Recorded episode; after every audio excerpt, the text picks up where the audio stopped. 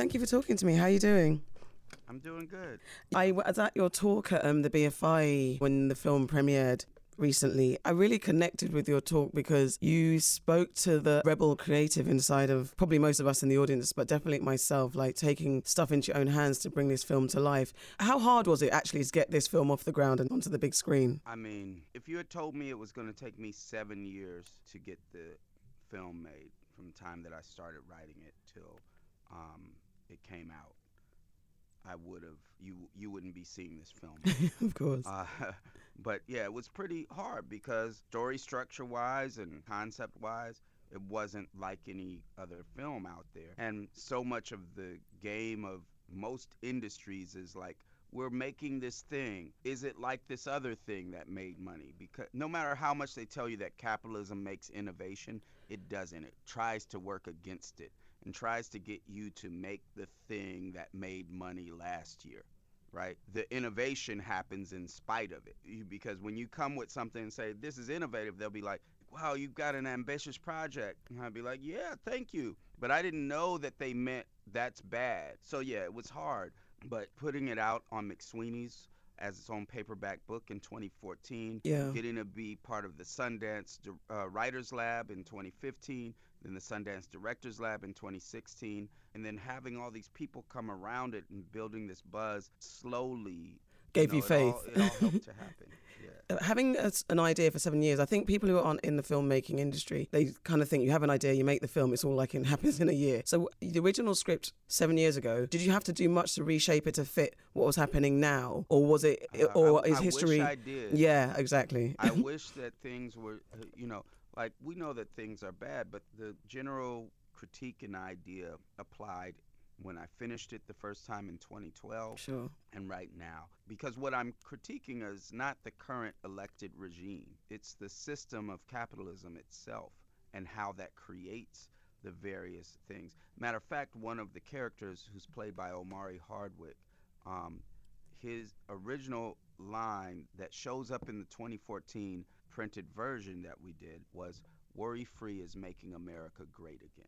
Mm. I had to take that line out because the world had made my script too obvious. Yeah, so it's like too on the nose. Watching it, you've layered it in surrealism, but yet there's a stark reality to what you're trying to say. But well, yeah, I think, for instance, if you were to give a college lecture on how the world works, what you would do is give an analysis, and that analysis means pointing out the contradictions. And by pointing out the contradictions, you're saying, look at these contradictions, mm. not those. And that's exaggerating the contradiction. And that's exactly what I do in my work is I exaggerate the contradiction to highlight them. And that exaggerated contradiction highlights the irony. And irony is what feeds into both comedy and tragedy. And so much of this movie and much of life, unfortunately, are things that are hilarious, yeah. not funny at all. Yeah, and because that's so true. But when I watched, I've seen it twice now, so I kind of thought, I wonder if part of you was trying to soften the blow. I don't want to spoil it, but the stuff that happens towards the end, the big reveal of what's really going down. Did you bring that extra level of I say no, craziness, I, I but I had I, to from doing music. Yeah, I'm very aware of how to lead someone through an emotional journey, a, a visceral journey. Sure. Right?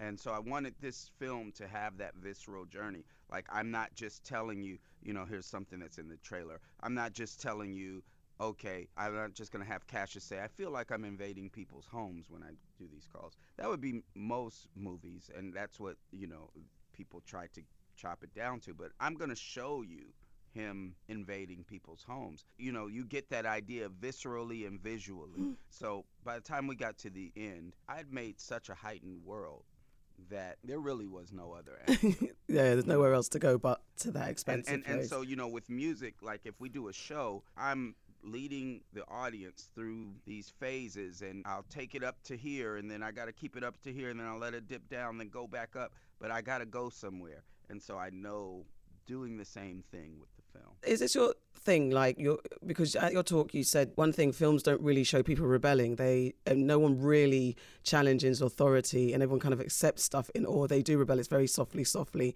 and nicely yeah. dealt with. Or it's in the future where you yeah. be like, you know, you don't even relate to the exactly at all. But is that your mission, I say, as a filmmaker, to always get us to really think differently? Because you also said something about filmmakers following this formula, whereas you're trying to break the strict rules of filmmaking. But you did get some training at um, Sundance, the yeah. Writers Lab.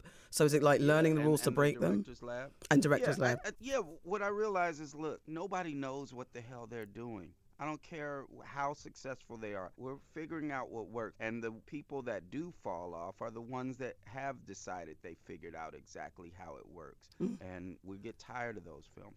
But the, my goal is to make films that are more true to life. I feel like my movie, no matter how fantastical it is, it's way more real than most of these supposedly realistic movies. And it's because it talks about things that other movies avoid talking about. So it's not just that I want to put rebellion in it, it's the reason why. Then one of the reasons why I want to put rebellion into my films is because rebellion exists in the real world. And we as writers have been taught to edit it out. And part of the reason we edit it out is not because we're following some edict, but because we have confused the memories that we learn from other movies with our own memories of life.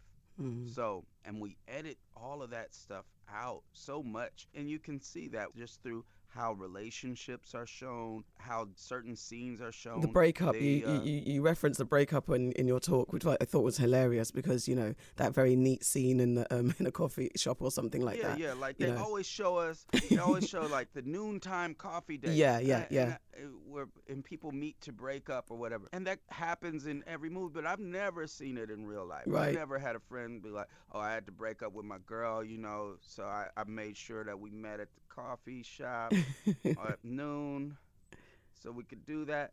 But we've seen it in every movie, so when it's time, we write that scene. And we forget to even decide what's real to our life and what's not. And when we try to put what's real in our life, it kind of seems like it's not cinematic simply because we haven't seen it. Before. Yeah, you're absolutely and, right. We change it. You're absolutely right. All right, thank you so much. It was brilliant. All right. Thank you. Sorry I rambled on. No, so you didn't. Long. It's, it's you. good. No, thank you.